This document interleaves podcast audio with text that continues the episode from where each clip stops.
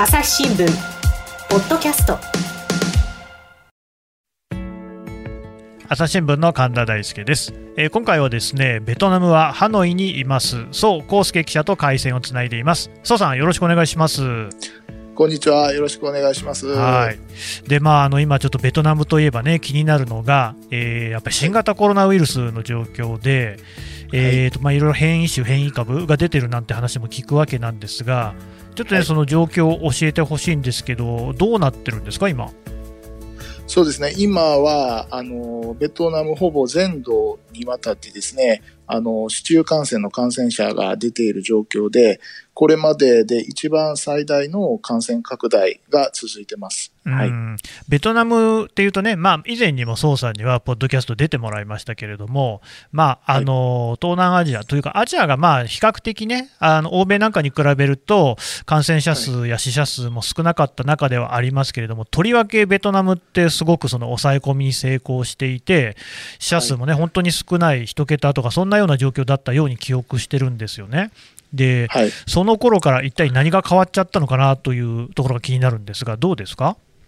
そうですね。あの、今回、まあ、こちら現地では第4波ということで呼ばれてるんですけども、この第4波っていうのは、今までとは全然違う状況になっているなというのが印象です。うんうん、まず一つには、あの、5月、まあ、4月下旬からですね、感染拡大が始まったんですけども、うん、えー、5月に入って本格的に増え始めて、今6月初旬ですけども、ここで約4500人ぐらいのですね、感染者が今出てるんですね。この期間だけで。はい、で、それまでは、だいたいトータルで2900人ぐらいでしたので、うん、えー、過去のその1年と少しの間に出た感染者よりも、もうこの1ヶ月で上回ってしまっているという状況です。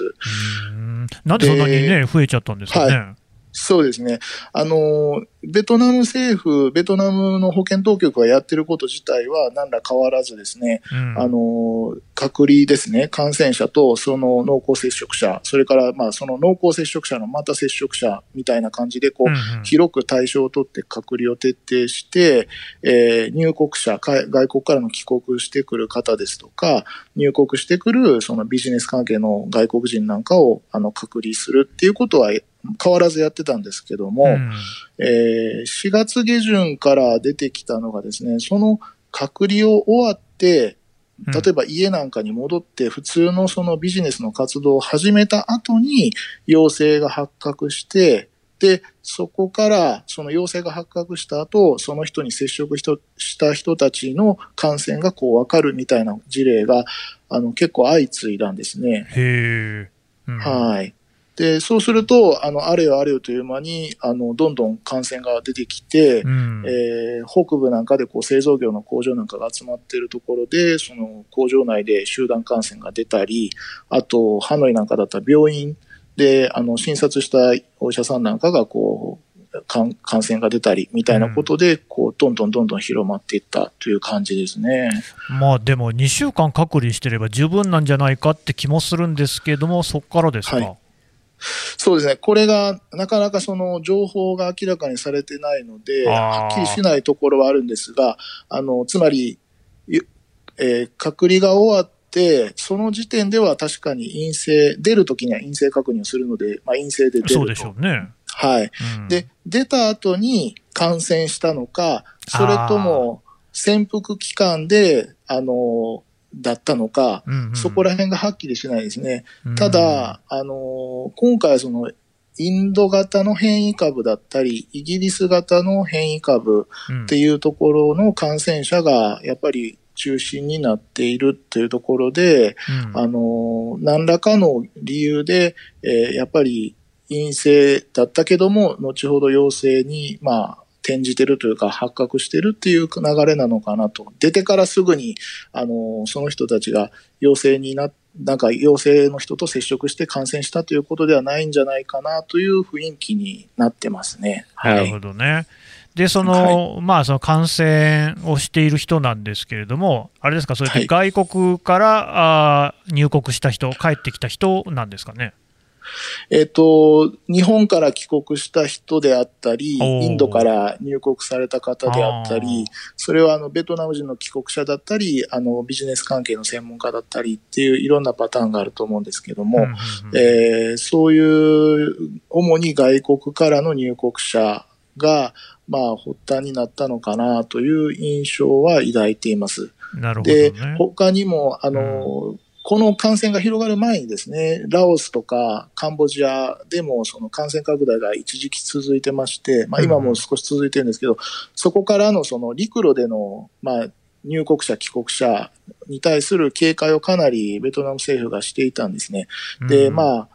不法に帰ってくる、あの、不法に入国で、あの、ベトナム人が帰国したりとか、そういうようなケースがあったようなので、場合によってはそこら辺で知らない間に、あの、感染が広がっていたっていう可能性もあるのかなというふうに見ています。なるほどね。なんかまあ、前のそのね、えー、と前回、宋さんにお話を聞いたとき、あれ、いつ頃でしたかね、もう去年、だいぶそうですね、去年、1年、ちょうど1年ぐらい前かもしれないですね。ねはい、あの時はそのベトナムの人は、なんか中国に原因があるんじゃないかみたいな話をしてたように思うんですけれども、はい、今回はそうじゃなくて、別のそういう外国から来てるようだなっていうふうに見てるわけですか？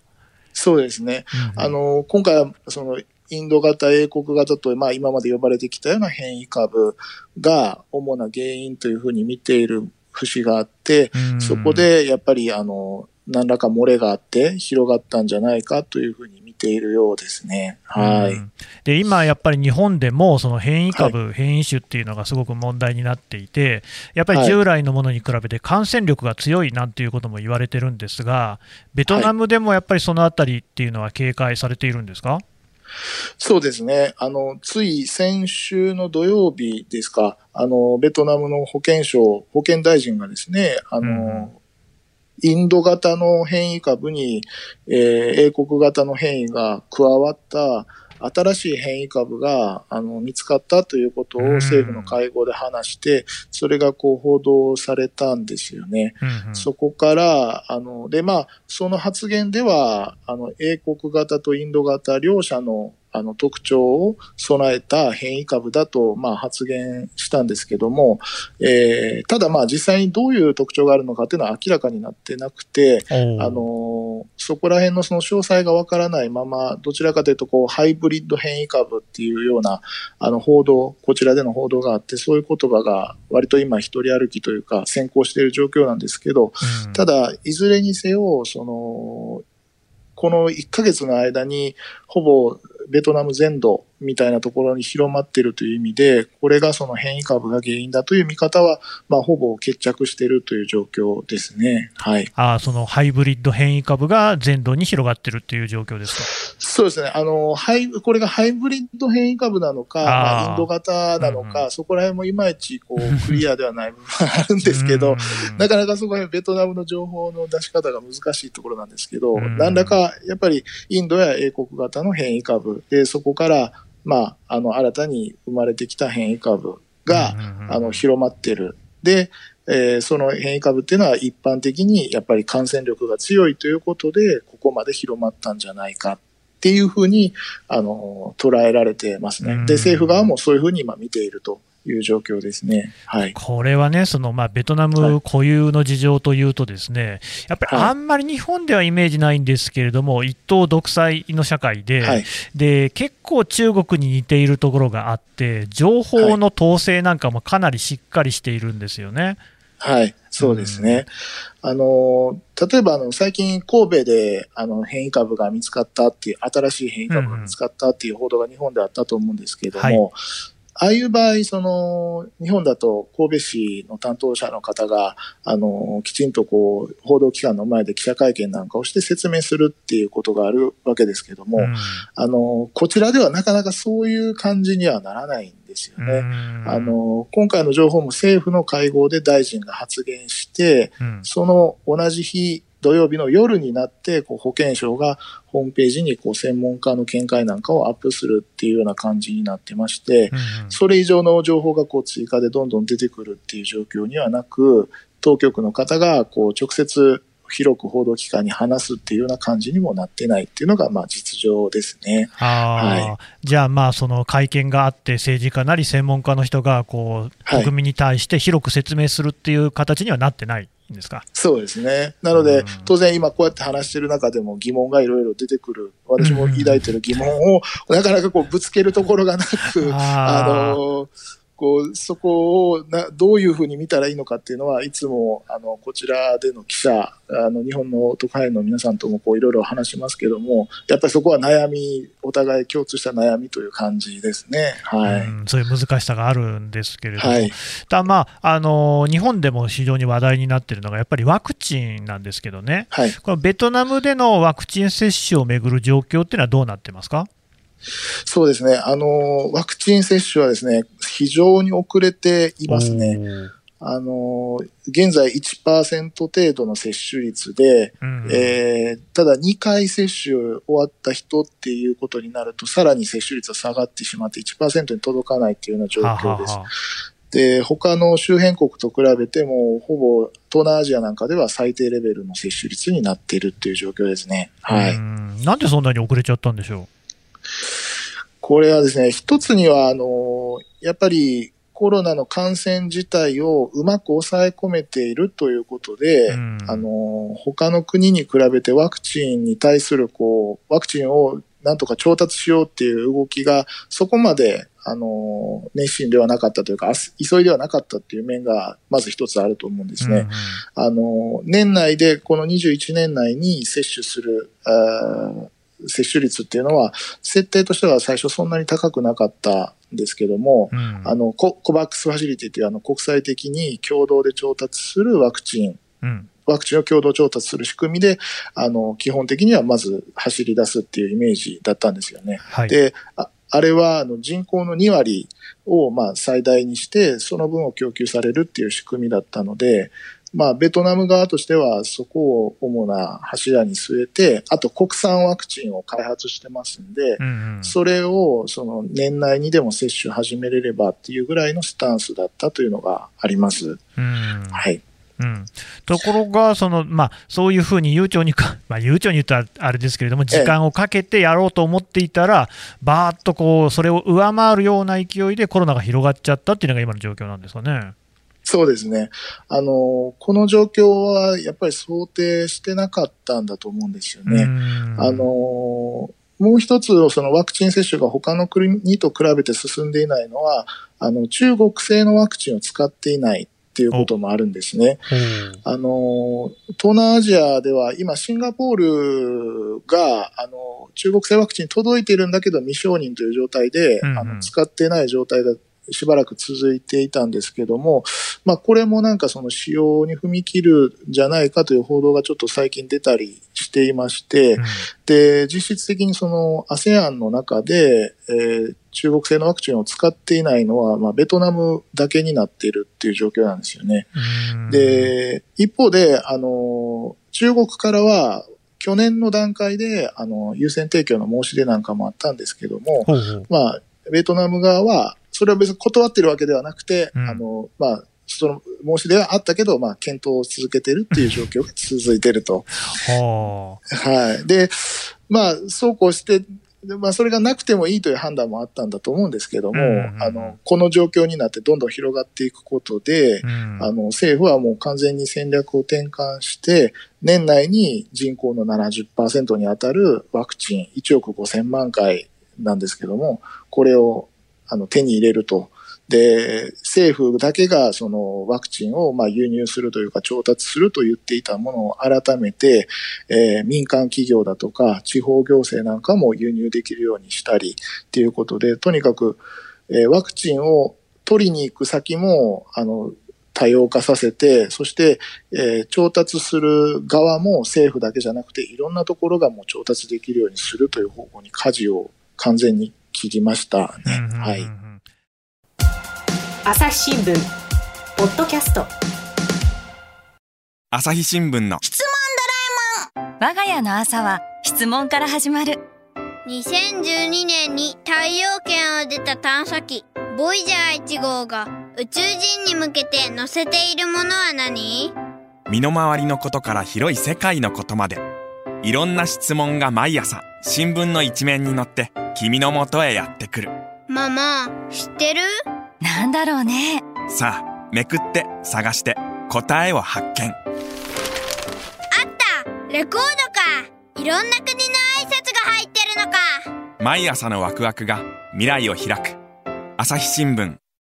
まあね、そのまずその前段のコバックスっていうね、まあ、はい。COVAX って書くやつ、この国際的な枠組みなんですが、あのはい。まあ、あのいろいろ聞こえてくる話だと、これをね、あのはい。国際的に集めるっていうことに関しても賛成する国、反対する国、まあ、反対する国はないんですけれども、あんまりこう積極的じゃない国とかい。ろいろあって、ではい。じゃあ誰がお金を出すのか、まあ、いろんな問題がここにある、特許をね、解放するのかしないのかみたいな話もあって、でそうその辺で、しかもそれがこう認められても2割っていうことになると、やっぱ中国に頼らざるを得なくなるっていうふうには、ベトナムも見てるんですかね？あのーつい昨日の方、現地のメディアの報道で、うん。えー中国製ワクチンの緊急使用ですね、うん。緊急使用を、まあ、検討しているっていう情報が出てきたので、うん。あのーこのままいくと、えー中国製ワクチンをやっぱり使わざるを得ないんじゃないかというふうに考え始めてる、まあ、人たちはいるんだろうという感じですね。はい。なんかでも、まあその辺の曖昧さがまたいかにもベトナムというか、そうねよくわかんないんですね。はい。うんただ、あのーこれ、ベトナムにいるその各国政府の大使館、まあ外交筋なんかに聞くとですね、その、ベトナムに中国製ワクチンをやっぱり使わせちゃいけないんじゃないかと、その、ベトナムが中国に頼るような状況を作ってしまうっていうのは良くないんじゃないかっていう声もあるんですね。あの、やっぱり南シナ海問題でこう、一番最前線に立ってる国っていうところで、あの、中国側にそのワク、中国側に頼るような状況を作らせるっていうのは、その、まあ、アメリカや日本、それから、まあ、ヨーロッパなんかの側から見たときに、それはあんまり好ましくない状況なんじゃないかという意見を、まあ、しばしば聞きます。はい。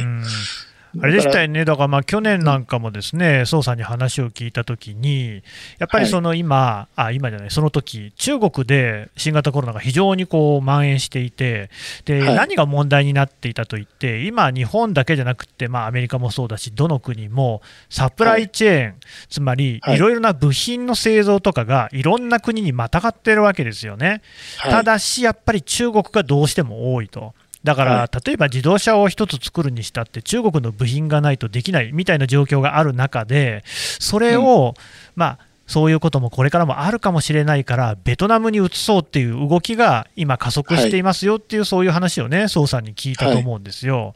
で、やっぱりそういうところを考えても、そういうその、まあ、日本もそうだろうし、アメリカとか諸外国としては、あんまりその中国にべったりになってしまうと、あ意味がなくなっちゃうなみたいなところもあるんですかね。そうですね。やっぱり生産拠点としての重要性っていうのがもうこの1年で随分変わってきて、うんあの後そのアップルのあの生産、エアポッツとかですね、そういうものの生産が本格的にこっちで移ってたりとかですね、あのー大きなそのグローバル企業なんかが拠点を本当に構えるようになって、そこでやっぱりベトナムのその生産拠点としての重要性っていうのは非常に増しているっていうことなんですよね。で、そこが、あの、中国側に触れすぎるっていうのは、やっぱり、えーなんていうんですかね、まあ、米中対立というところで見たときに、アメリカ的な視点で言うと、やっぱりあまりよろしくないっていうところ、リスクになるっていうところで、ここはその、過度に、あの、偏らないように、やっぱり、あの、うまく、支援をしないとっていうい、あの、意見はよく聞こえてきます。うんはい。まあ、あれですよね、そのこの辺の国、まあ、日本もそうなんですが、類に漏れず、やっぱりアメリカと中国の狭間で、いろいろこうね、はいパワーゲームに翻弄されるっていうケースが目立つわけなんですけれども、やっぱりはいベトナムに関してもそんな様子が伺えるっていうことですかね。そうですね。あのー、米中の狭間でうまく、えー、間を生きていかなきゃいけないっていうところはすごく強いと思いますね。ただ、うんあの、翻弄されるばかりではないっていうのが、あの、こちらにいると、あの、そういう印象を持ちます。ほうほうあの、つまり、まあ、アメリカと中国の間で板挟みになって、うんあの、自分たちはもうとにかく困り果ててるんだ、みたいな、そういう感じでは ないんじゃないかと。あのあーうんうんこれまでにその話した、まあ、外交関係の方なんかの意見では、あの、このワクチンに関して言うと、ベトナムは中国のワクチンを、あの、このままいけば使っちゃいますよぐらいのところまでは、あの、行くんじゃないかと。ただ、うんそその姿勢を見たときに、他の国はどうするんですかみたいな、そういうやり方をするっていうことはあり得るかもしれないっていう話を、この感染拡大よりずっと前にそういう話を聞く機会があったんですよね。うんだから、この、まあ、現実、今感染が広がって非常に困っているという状況は、それはそれとしてもちろんあるんですけども、うん外交的に見たときに、あの、必ずしも、その、翻弄されるばかりじゃなくて、むしろ、この両方からきちんと得るものは得るっていうスタンスが、あの、あるんじゃないかなと思っています。いやー、まあ、なかなかね、そのあたりのしたたかさ、ベトナムだなって感じしますけれども、はい。はい。確かあの最近、政権がちょっと形変わりましたよね。そうですね。えー、書記長は、うんあの、グエン・フー・チョンさんという書記長で、共産党の書記長、これが最高権力者になるんですけども、はいはい。えーこの方は、あの、変わらず3期目ということで、異例の長さなんですよね。異例の長さですね。あの、うんうんこれまでにない、あの、異例の長さで、えー続投が決まっています。ただ、はいえー国家主席、あの、まあ、大統領に当たると言えばいいんですかね。これが、あの、前首相の、えーフックさん、フック首相が国家主席になり、えー首相は、あ新たに、あの、党の方、共産党の方を主に、あの、歩いてきた、えー、チン、チンさんという方が、うんうんあの、首相になって、この方は、あの、えー、越日友好議連の会長でもあった方なんですけども、あの、その方が首相になって、体制が、あの、改めて、新たになってます。はい。うんまあ、そういうその体制の変化、変更っていうのが、そのコロナ、はいあるいはですね外交なんかで影響しているなっていうようなことって、なんかありそうですか？そうですね。今、うん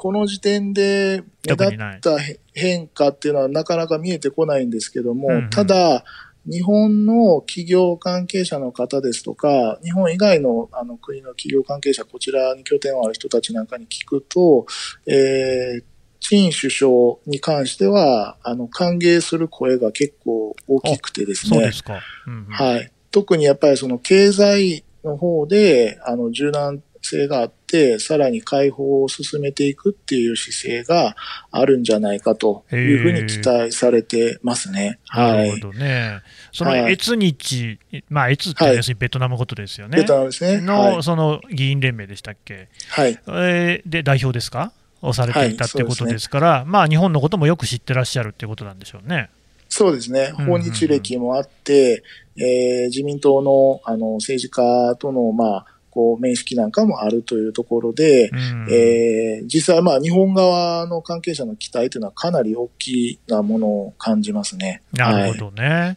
まあうん。で、その一方で、そのまあ、政治のレベルじゃなくて、一般的なこの庶民というか、市民のレベルの話でいうと、まあ、はい。ベトナムっていうのは日本人にとってもすごく人気の高いね、観光地の一つではあったんですけれども、当然、今はそういうこともできなくなった、で、やっぱりあれですよね、ベトナムで日本人の観光客を見かけるっていうことはやもうないですかね？そうですね。あの、それがすごく寂しいことなんですけども、うん。えっと、4月、あ、そうですね、4月にあの、ホイアンに行ってきまして、私はですね、うん。はい、世界遺産で、ベトナム中部のあの、リゾート地で有名なダナンっていう場所の、うんうん。あの、近くにある世界遺産の街で、あの、日本とも縁が深い街なんですよね。ほうほうあの、昔あの、シルクの貿易なんかで栄えたところで、うん日本人もあの滞在して、そこに日本人街があったと言われているところで、16世紀頃だったと思うんですけども、うんあの、その日本人が設計したような橋なんかも、川にかかってる橋なんかもあると。でうん、そこ行った時に、あの、観光所のあのチケットを買うところで、あの、その販売、チケットを販売している女性が、まあ私に、あの、ありがとうございますって、日本語で言ったんですけど、そその後、あの、ベトナム語で一緒にいた通訳の方に、あの、もう日本語を使うのが、1年以上使ってなくても、本当久しぶりで、なんか嬉しいみたいなこと言ってたんですよね。ああ。それが本当にちょっとなんか切ないというか、まあ、まあ、世界中同じなんですけど、でもそうですよねっていう感じで、はい。それぐらいね、うん、もう日本人も、そもそも他の観光客も来てないってことなんでしょうね。はい。本当にそうですね。ベトナム国内で、ベトナム人のあの観光はあるんですけども、海外からはもう全然来てないので、ちょっと、あの、観光地の状況っていうのはかなり厳しいなというふうに見ています。いや、もうね、何を隠そう、隠しはしませんけど、私もホイアン行ったことありましてね。はい、あ、本当ですか？えー、あれですよね、日本人のね、お墓とかあるとこですよね。そうです、そうです。そうそうそう。だからそういうところがベトナムにあるんだと思って、はい、で、ベトナムってほら、南北に長い国で、結構ね、はい、見どころがいろいろこう、南北で分かれていて、はい、あの辺だとね、ニャちゃんとかダラットとかね、いろんなこう、はい、まあ、リゾート地みたいなところもあるんだけれども、一方でそのホイアンっていうのは、この歴史的な街並みの佇まいっていうのはすごく美しいところで、はい、多分その日本人観光客なんかもすごく人気のある場所だったんでしょうね。いや、本当そうだと思いますね。あのー、やっぱり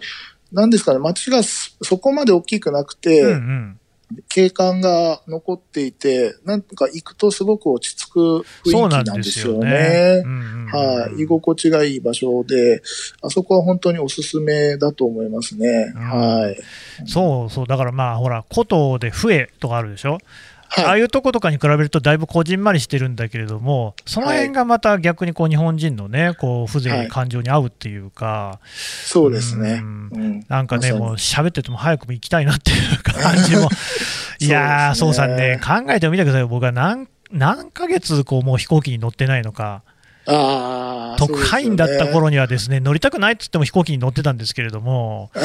本当にね、まあでも特派員の皆さんもなかなか出張もね、そうままならないっていう状況ですもんね。はい、そうですね。私ももう、あの、カンボジアも担当なんですけども、はいはいはいカンボジアは去年の2月に行ったのが最後で、うん、えー、赴任して1年と、もうすぐ半年になりますけども、うんうん、えー、カンボジアに行けたのは結局3回だけなんですよね。なので、なかなかこう、いろんな移動をして自分の目で見るっていうのが難しい状況には、うん、なんかこう、もどかしさというか、うん、あの、なんとかならないのかなという気持ちはすごくありますね。はい。ですいません、まあ、私がそらしたんですけど、話、コロナに戻しますけど、はい、えーと、実際問題としてでもその、こうやってね、変異株、はい、変異種みたいなのが広がりつつある中で、感染者数が増えていると言っても、やっぱり対策としては、あの前にも聞いたような、例えばもう感染者が出たらマンション一棟隔離する、村ごと隔離するみたいな、そういう感じのことを今もやってるんですか、そうですね。あの、基本はやっぱり隔離と入国制限ですね。うんうん、あの、隔離に関しては、冒頭にお話ししたように、その2週間の隔離を終えて出た後に、えー、陽性っていうのが、改めて分かるっていうような事例が相次いだので、今、あの、隔離期間は3週間になってるんですね。で、これはやっぱりつまりその、何らか潜伏期間が長いのか、長くなって、えー、検知できてないっていう判断の根拠になっていると思うんですけども、で、3週間ホテルやあの軍の施設なんかで集中隔離、まあ強制的な隔離をして、その後自宅隔離が1週間。うん、で、この自宅隔離も、あの、毎日保健当局の人が、あの、検温に来たりとかっていうようなことで、うんうん、あの、結構厳しい監視という状態なので、あの、実質的には4週間の隔離状態になっていると。もう1ヶ月ですね。そうですね。うん、で、まあ、なかなか厳しいなと思うのが、例えば工場の中で、うん、えー、まあ、感染者が出たと。いう場合にですね、検査結果が例えば昼間なんかに出たとしたら、その工場はま創業している段階でブロックされて、中にで働いている人たちはそこから一歩も出れなくなる。えー、大変じゃないですか。帰れない。で、はい。で、場合によってはそこから、その、まず全員の検査が始まり、ね、えー、さらに感染者がいた場合なんかはもうそこから3週間一歩も出れないというような状況になるっていうケースがあって、えー、私が聞いた話では、その、今、そういう工場のあの、ワーカー、労働者の方なんかは、あらかじめ、その帰れなくなることを想定して、えー、寝るものとかですね、うん。その滞在できるものを持って仕事に行きなさいという状況があったり、うん、もう工場側が中にベッド、まあ、ベッドと呼んでいいのかですが、寝る場所を整備したりっていうようなこともやってるという状況がありますね。なるほどね、はい、そういうことを前提とした働き方みたいなのがもうすでに始まっていると。はいそうですね。はい。なるほどね。あとどうですか、その一般的な暮らし、生活、例えばそのやっぱりレストランに行ったりとかいうのは難しい状況なんですか、はい、そうですね。この第4波の感染拡大で、えー、5月の中ぐらいまでは、まあ、今までみたいに大体1ヶ月したら収まるでしょうみたいな感じだったんですけど、うん、それがやっぱり数が一向に減らないという状況になってきて、えー、結局飲食店も今あの閉店していて、宅配だけになっていますし、うんうん、あの、会社なんかもできる限り在宅勤務でという状況になってますね。はい。皆さんマスクしてます？マスクしてますね。あの、今、マスクしてないと罰金なので、あの、この取り締まりも結構厳しくなっていますんで、あの、さらにまた、今またマスクをするというのが日常になってますね。ベトナムもね、これからますますこう蒸し暑くなっていく時期でしょうから大変ですよね。そうなんですよ。あの、今、だいたい40度ぐらいですかね、ハノイで。暑い。あの、体感温度は多分45度だっていう、うあの、このハノイ支局の女子さんなんかは言ってますけど、あの、確かに外出てられないぐらい暑いので、マスクも相当苦しいのは苦しいですね。はい。わかりました。宋さんもね、ぜひ気をつけて取材続けてください。どうもありがとうございました。はい、ありがとうございました。朝日新聞、ポッドキャスト。はい。というわけで、ハノイ支局、宋康介さんのお話を聞いてきました。で、まあ、やっぱりどうしても気になっちゃうのが、そのハイブリッド変異株ですよね。インド型にイギリス型の変異が加わった新しい変異株で、なんと両方の、ね、特徴を備えている、悪い方向で、ね、特徴を多分備えているってことなんだと思うんですよね。いやー、こういうことがですねどんどんこれからも起きていくんじゃないかなっていうのが不安ですよね。で今、日本で考えると、まあ、やっぱどうしても気になるのがオリンピックですよね。